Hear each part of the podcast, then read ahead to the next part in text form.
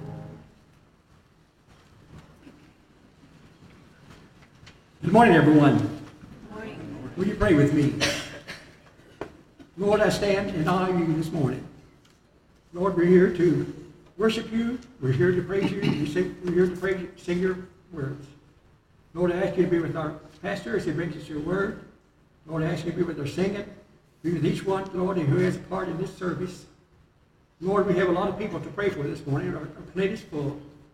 Lord, we have a lot of sick people that's out, so I pray that you will heal their body. Lord, you are the great physician. Lord, we love you. We lift this service up to you. And Lord, may we go away saying, man, I'm so glad that I came. For I say these in Jesus' name. Amen.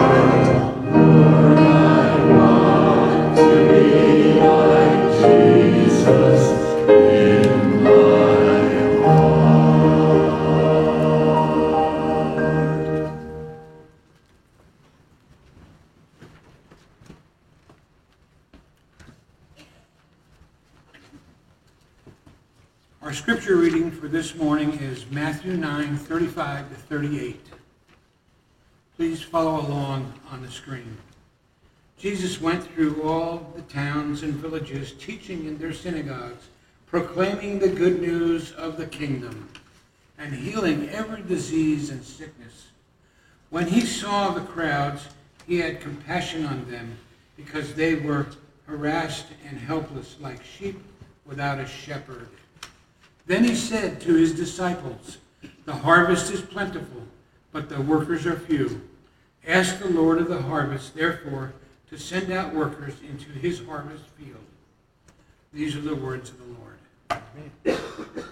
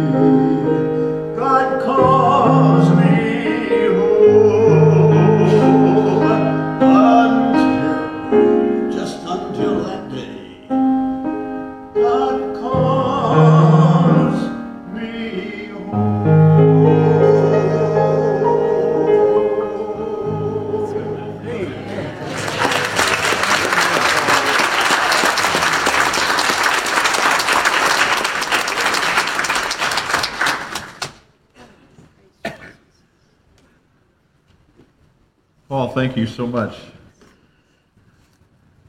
Does everybody here know your age? And it's creeping up on 90 quick. He's just a little south of 90. Over the last about three or four years, he's had a couple of strokes.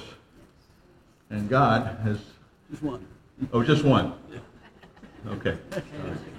Two episodes, but one stroke. Okay, okay.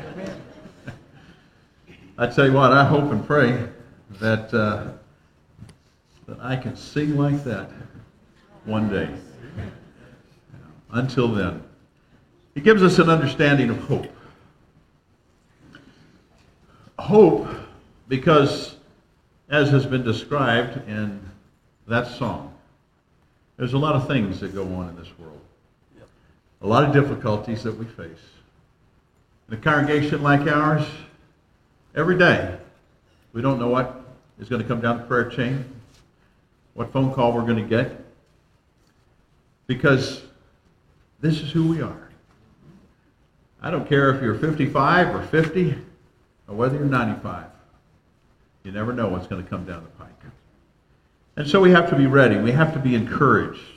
And as believers, we have to also be people ready to stand up and to minister with compassion.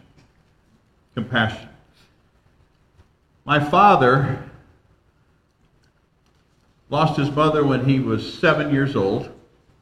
They relocated and started uh, uh, homesteading in western New Mexico. He was a bean farmer. My father, uh, my grandfather was. And uh, soon after, probably around age 15, he kind of went off on his own. Um, and then he joined the Calvary down at Fort Bliss. That's where he met my, uh, my mom. They met at church. Got out of there, and uh, then, not long after that, World War II took place. Well, he was in the Pacific Ocean for about three and a half years. There have been two or three times that he was able to come back to, uh, to either California or up in uh, close to Seattle and Bremerton uh, to see the family, because by that time they had a little daughter. and uh, during that time, he almost had a nervous breakdown. There were a couple of soldiers that helped him, walked him up and down the deck uh, through that long night, but he was, uh, he, I guess, from my understanding, he was never the same. He was one that God called to, to pastor. And so he spent almost 40 years pastoring and ministering to people. He had kind of this, for us kids, especially me being the youngest, he had this ability to never say he loved you, but you knew that he did. That's just how he was raised. That's how his life was. I remember when I was eight years old, we actually lived here in the Phoenix area. My dad uh, pastored at that time the First Southern Baptist Church in Peoria. And I had already had one surgery, a reimplantation surgery uh, concerning my bladder, and uh, uh, we went back, I remember two years afterwards, to Albuquerque where the procedure was done. It was the, it was the first time that had ever been tried in, uh, uh, in the United States and the second time in the world. And when we went back in uh, 1966, I believe it was, um, they found that it wasn't working correctly. And so they said, you're going to have to, uh, you're going to have to have another surgery. And so my dad had taken me by himself, and um, I'll never forget, I'll never forget this. He came into my hospital room, and he stood there for a little while, and he looked at me, never shed a tear, but I could see that he was, he was holding it back. And he explained to me that I was going to have to have a second surgery. And it was the most compassionate conversation that I had ever had with him up to that point. He was a man of compassion with people. He just had a different way of showing it.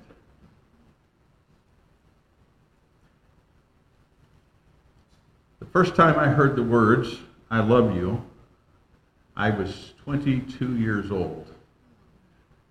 And I had, uh, I was leaving to go back to seminary. I'd been to seminary, I think, the first semester in Fort Worth. And I sat there where he was a regional missionary up in northern New Mexico. And I put my arm around him and I said, Dad, I love you. First time I ever told him. And he looked at me with this astonished look. And then he said, Well, son, I love you too. It was almost as if he said, I wonder why you're saying this. Because all through my growing up years, I could tell that he loved me. He just grew up in a time frame. He, circumstances, he never brought himself to say that until then. Sometimes we have a hard time expressing ourselves. To tell the people that we love or people that we are connected with, have relationships with, how we feel about them. And yet we have that. It is within us. We need to be able to communicate those words, I love you. We need to be able to have compassion. And compassion not only for, for the people that we love and know, but also our friends. But I also would say that we ought to have compassion for everyone. And we ought to be able to show it. And that basically is what we have in our passage today. Do you have compassion like Jesus? The scripture that we have tells us, uh, I think, three very clear and powerful statements that I think we need to take to heart, each one of us. I think we always have to keep it on our mind because the reality is he wants us to have that same compassion. So let's see what he says. I ask the question first and foremost is do you see like Jesus? Well, how does Jesus see? Well, I think that you'll find that Jesus' ministry was threefold. The scripture tells us that he was teaching, and he was preaching, and he was healing. Seeing the physical needs of the people is described right here in verse 35, the latter part, when it says, and healing every disease and sickness. On this particular journey that Jesus was on, he went in and preached and taught in the synagogues, talking about the kingdom of God, and at the same time, he was healing people from every kind of disease on this particular journey. You see, he saw the needs,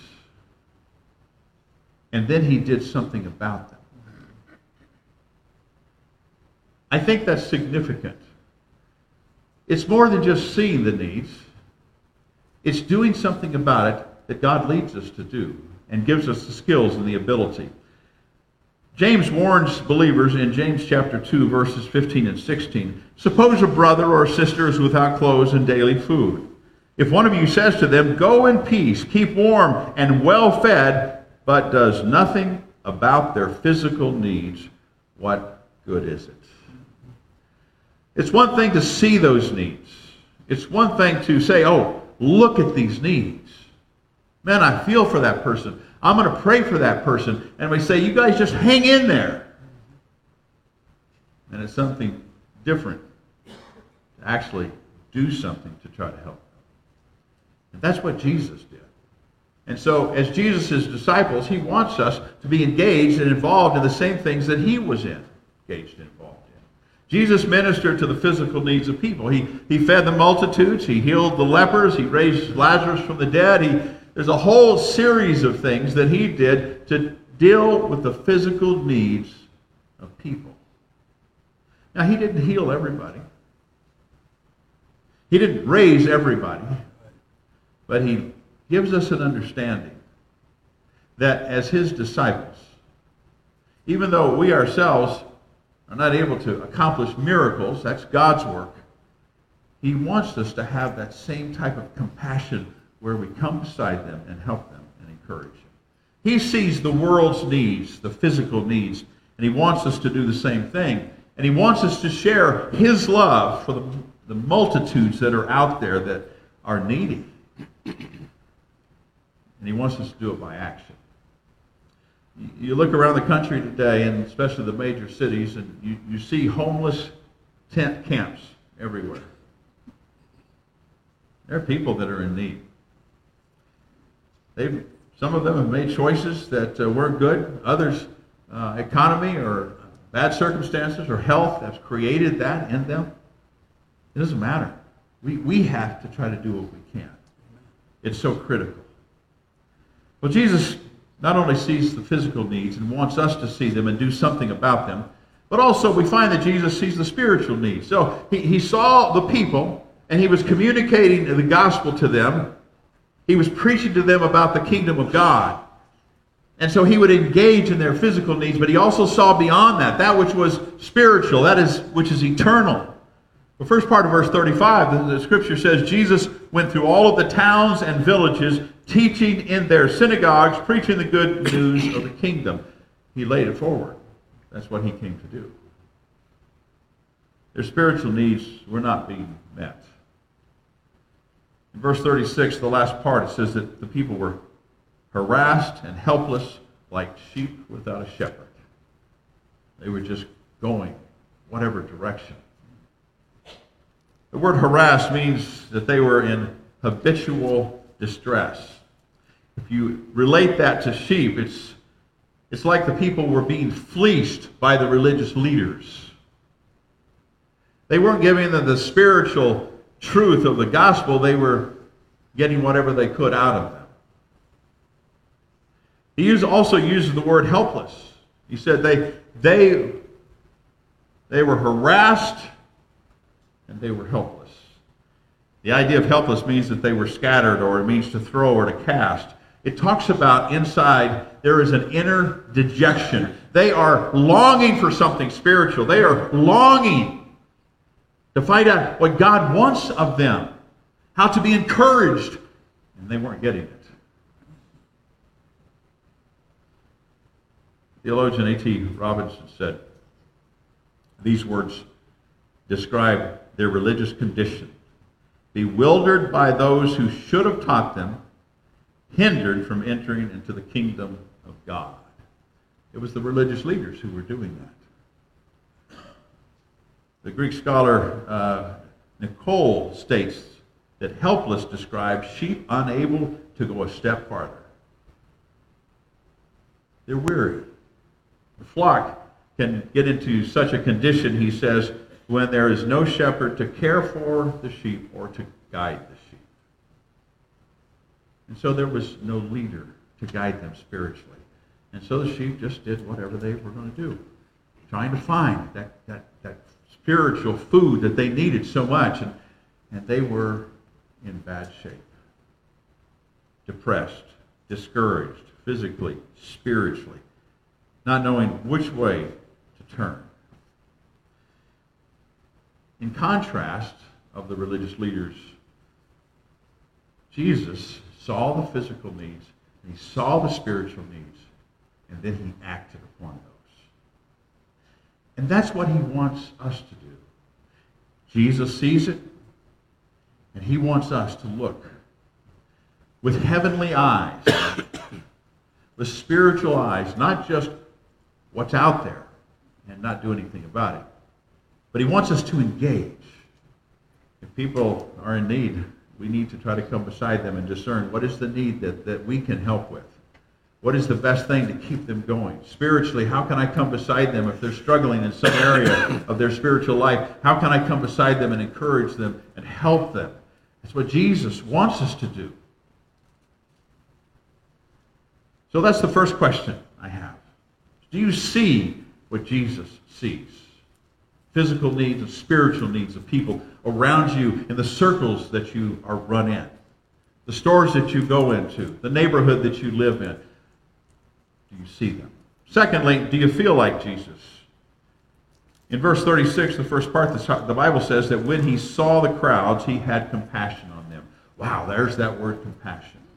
When he saw the crowds, there was something that happened there. Jesus feels compassion. And if we're not feeling compassion, If we say, well, those people just deserve it, or they've made bad decisions, so you know what? They, they, they don't need anything I have. We'd be going completely against the compassion that Jesus felt. He always had that kind of compassion. The word compassion means pity. It's not a nostalgic emotion that is reserved only for those who are tenderhearted. That, that term, compassion, like Christ, has pity for people according to this, uh, this Greek grammar. It is a, this is really interesting. When he saw them, when you look at those words, it means sudden, immediate, full, and overflowing.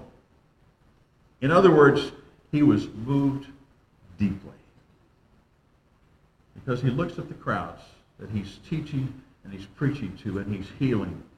And he sees how desperate they are. Because they're not being fed.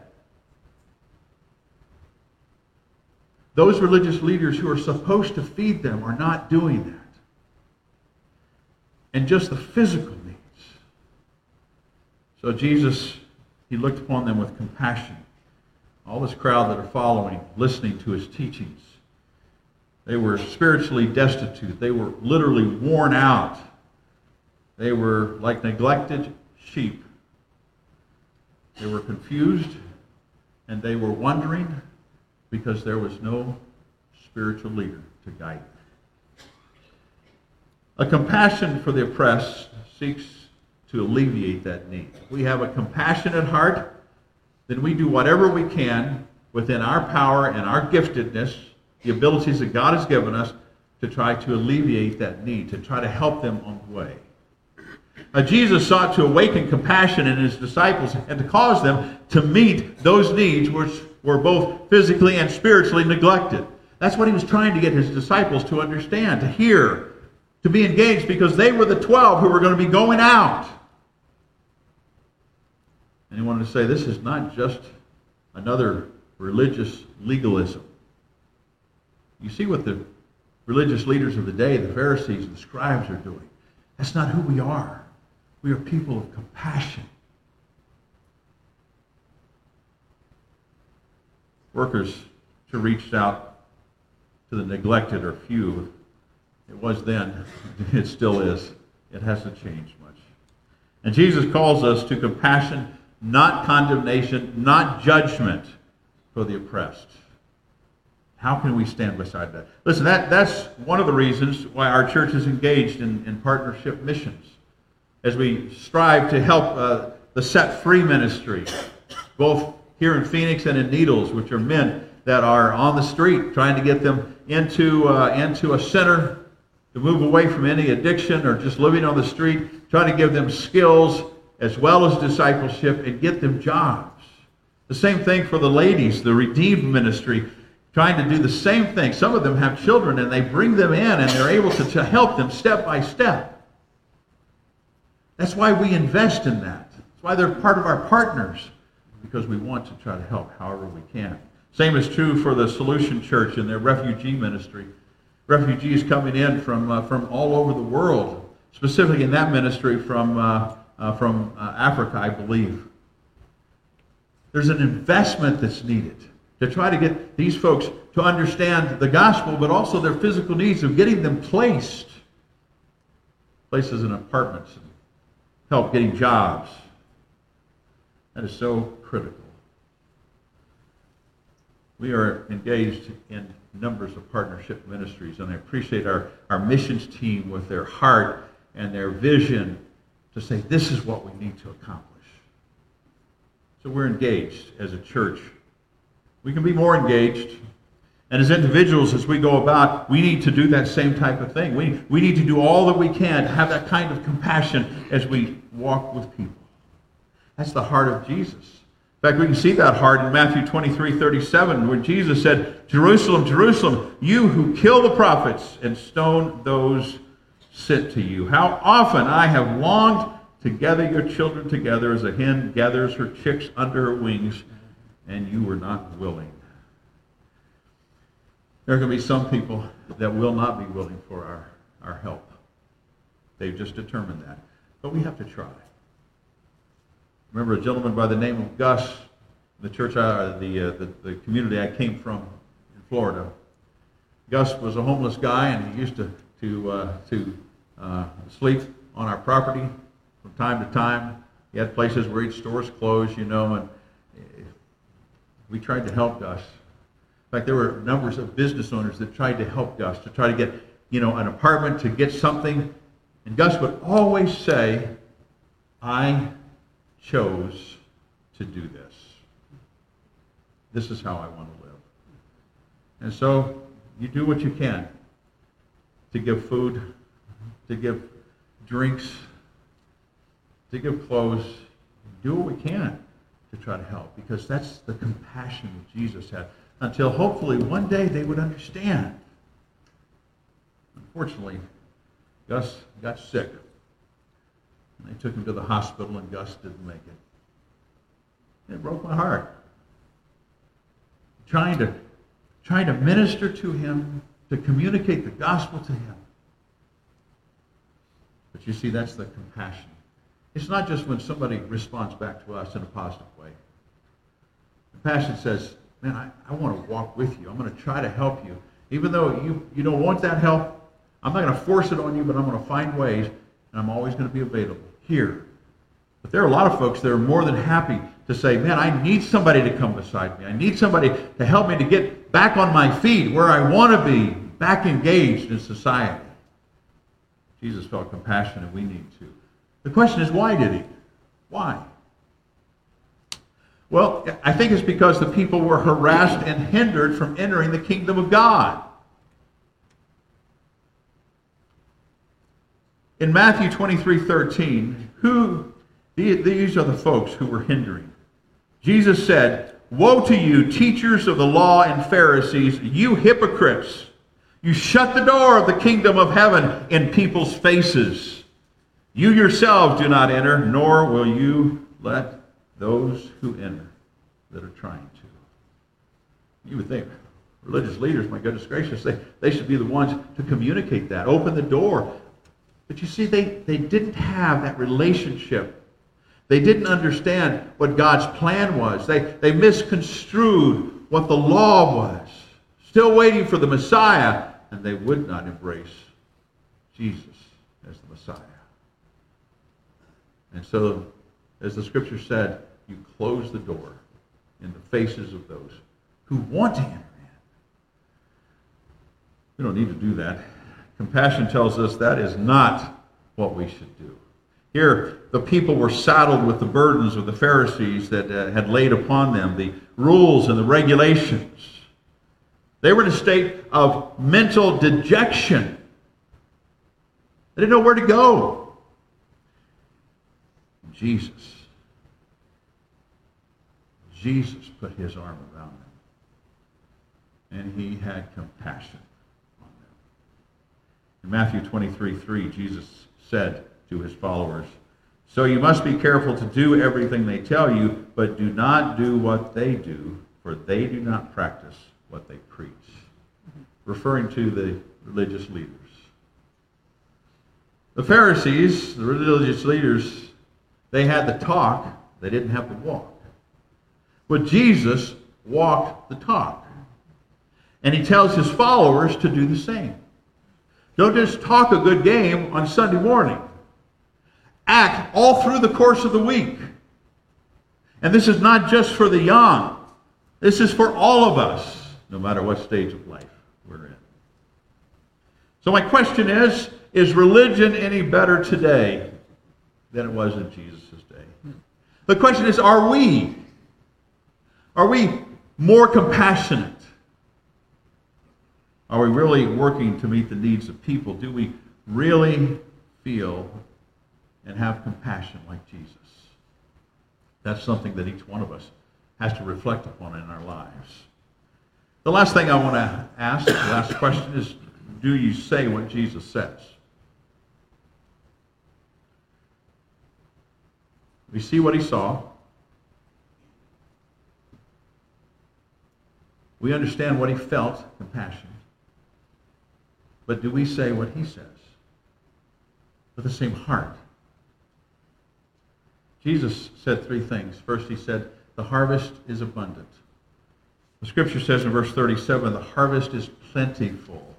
In other words, look around you. You can find that. You know that. It's all around. I, have said this before uh, because the stats don't change, but in Sun City West, somewhere between 8.5 and 9 out of every 10 people do not have a personal relationship with Jesus Christ as we understand it in our evangelical understanding of salvation. Jesus said in John 4:35, "I tell you, open your eyes, look to the fields, they are ripe unto harvest." They're all around us. Through some research, we find that there are about 200,000 people every single day die without hope and without God. It's a lot of folks every day. We need to have the kind of missionary vision that Jesus is talking to. And if we're going to have that, it's because we have a close relationship with Jesus. We hear his words. We see the world as he sees it. And I think that's probably a very critical aspect to see the world as he sees it. You see, the multitudes are before us, and, and some, some of those multitudes we are ready to condemn because they're just not like us. We, we, we, we don't see like they see. And so our first inclination is to just close the door on them because they're not, they're not exactly like us. They're different. But that's not what Jesus did. A harvest, if you remember, I'm sure some of you have some of that background, basically has several characteristics. A harvest is valuable. A harvest has to be gathered or it'll be lost, and it's urgent that we do it. When it's ripe, we've got to get to it. And the Bible says that uh, time is going quickly. Time is going quickly, and then the opportunity ends. Jesus said in John 9 4, As long as it is day, we must do the works of him who sent me. Night is coming when no one will work. There's coming a time when it will be done. But we have daylight right now. We have opportunity right now. We have the opportunity to invest and have compassionate care for people and in the midst of that to share the gospel of Jesus Christ. We just have to see it. Some of them, of the folks that we engage with through the course of our, our, our week, whether it be on the golf course or at one of the clubs or in the supermarket, maybe the neighbors that get together, you see them. But do you see them spiritually? Do you see them like Jesus? Do you feel that compassion for them about their lostness or their difficult times? So, what are you going to do? Jesus calls for harvest, people who are harvesters, to engage with the multitudes. Uh, it's not necessarily comfortable. it's hard sometimes to engage in spiritual communication because folks don't want to hear it most, most times. But that should not be a barrier. We have to get in and build friendships, and we have to build trust. We have to have a relationship with people so that we can communicate, first understanding their their needs physically, maybe emotionally, doing what we can to help, and have the ability then to communicate the gospel of Jesus Christ. Plant those seeds and pray for them constantly. The workers are few, Jesus said. Not only is there a plentiful harvest, but the workers are few. He said in the latter part of verse 37 that very thing. I read a book years and years ago by Wayne Dehoney. In that book, he said that Alexander the Great conquered the world with 35,000 in his army. Genghis Khan conquered it with 200,000. Tamerlane conquered it with 230,000. And the communists took Russia with 40,000. And then he steps back and he asks the question well, what about us? With those numbers, they were able to conquer the world physically, or their known world. But here we have, we have a whole army of Christian ministers, Bible study leaders, missionaries, believers by the millions, and we have not conquered the world spiritually. We're a mighty army if we choose to. But it, it takes more than just our routine. It takes more than our coming on Sunday to Bible study and to worship. It takes our looking and seeing people like Jesus does. And it's not as comfortable, but neither neither was Jesus comfortable. In fact, the scripture says he didn't even have a, a place to lay his head. But he had a mission. He was going to give his life for the world to be raised up. And in that ministry time frame, he saw the people. And we need to do the same. You've got to be more than a spectator, as do I do. Jesus said in, in Matthew 9:38, "Ask the Lord of the harvest, therefore, to send out workers into his harvest field." Jesus is talking about personal involvement. In other words, it's not the, it's not the staff's responsibility, it's, it's not the preacher's responsibility. They are responsible for doing that. But every single believer in Christ, when you give your life to Christ, there are some conditions. You're saying, I am going to do everything I can to live for Jesus for the rest of my life. Part of those is being engaged in discipleship, and part of those is investing in the lives of others, the people around you. And part of that is sharing the gospel of Christ. Prayer is the most critical part. We come in and look at verse 38 when he says, Ask the Lord, that is focused on prayer. Prayer moves the heart to the harvest and moves others to reach out to communicate the gospel of Christ, moves out to, to engage in missions. I'm so looking forward to this Wednesday night when the McElrees share about their 50 years in, uh, in missionary service, specifically the 25 years they spent in Israel and Jerusalem. There, there was prayer that went into that to motivate them to go and to spend all of that time. We need to do that right here in Sun City West and in our region and also around the world. And I believe that as we become concerned with compassion about the multitudes who are out there right now, somewhere in the range of 3 billion people in this world who do not have the gospel of Christ presented to them. We need to do that. We need to help with that. There are lots of ways to do it.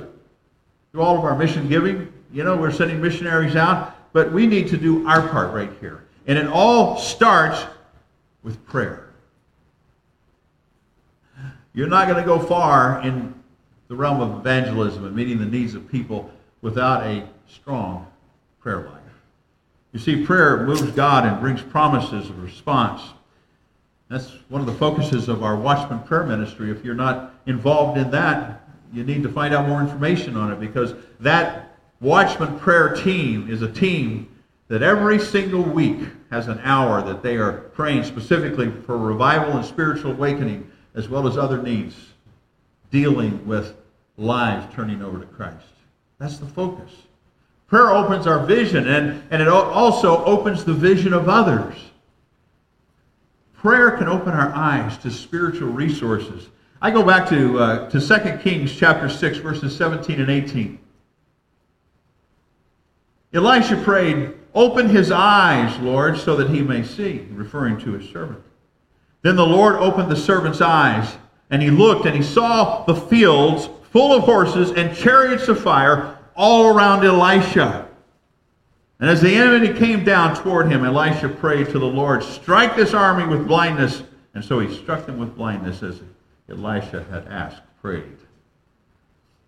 The servant couldn't see the spiritual forces that were available. Have you ever been able to see what God sees? All of a sudden, the servant was able to see the mighty army of God in the spiritual battle that takes place. And that's what we're in, is a spiritual battle continually. And so, the vision comes as you walk with the Father and as you pray. You begin to build that compassion. You begin to see the spiritual battle. You begin to see people that are in need in so many ways, especially spiritually. Prayer can open the eyes of the person to Jesus Christ. In Luke chapter 24, verses 30 and 31, the scripture says that when he was at the table with them, he took bread, gave thanks, broke it, and began to give it to them. Then their eyes were opened and they recognized him, and he disappeared from their sight. Talking about Jesus at the home of the two disciples in Emmaus. All through that time, they didn't see him, but, but when he prayed, it's like the blinders came off. They realized who he was. Spending time with Jesus, with the Lord in prayer. Here in our passage, the prayer is asking for harvesters to come, to come into the field to meet the generations of people. It's hard, and it's something that we need to do. There's been great prayer warriors through the course of history that have, have led to evangelism, that have brought many into the kingdom of God. I think about people like David Brainerd, Charles Finney, Dwight Moody, the Wesley brothers, George Mueller. George Mueller, he prayed 63 years and eight months for his close friend to come to know Jesus. And he came to know Jesus at George Mueller's funeral. Prayer makes a difference. Doesn't necessarily mean it's going to happen immediately. It may take a long time, but it happens. Prayer is key. And so this morning, this is what I'm asking you. I'm asking you to take on the compassion. And it might be a change for you. But the compassion, uh, the, the commission, uh, compassion of Christ. The world right now is in complete crisis mode. Doesn't matter what country you're looking in. It is, it is beyond my understanding. Ten years ago, I didn't see these kinds of things. But every you go to every country now, it is it is confusing. There is so much help needed. There's no direction. This is the time. This is the time that believers ought to engage because we know. We know what Jesus has done. We just have to have the compassion and we need to engage. And so this morning, what I'm asking you to do is exactly that. I'm asking you to take on the compassion of Christ. I'm asking you to make the adjustments that are necessary to do that. And those adjustments are different for different people. Those adjustments are adjustments that, in reality, might be just a fine tuning. That the people that you're around family members and friends, people, your peer group, in your neighborhood, that you begin seeing them a little different.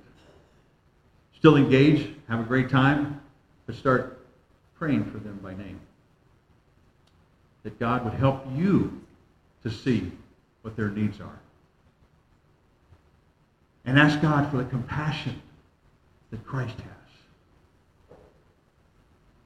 and then say, God, help me to engage personal involvement. And you spend time praying. Not just a few minutes in the morning, but, but spend time seriously praying to take on the compassion of Christ.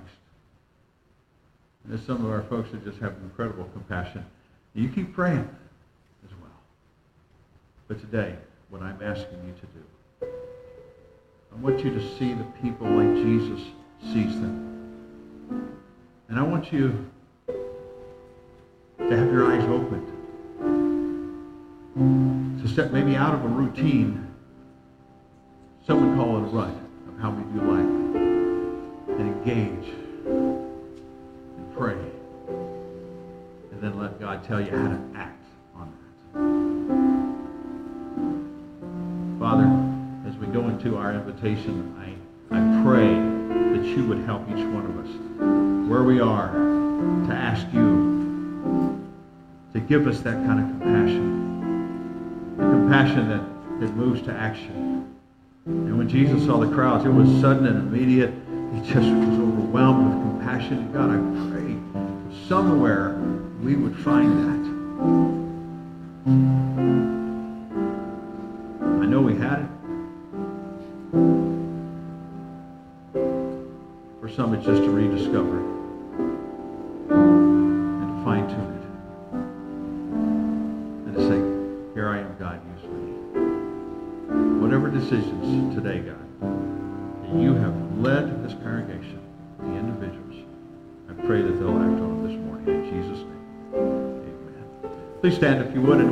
have our invitation, invitation. You come as God leads you to come. Make that decision, would you,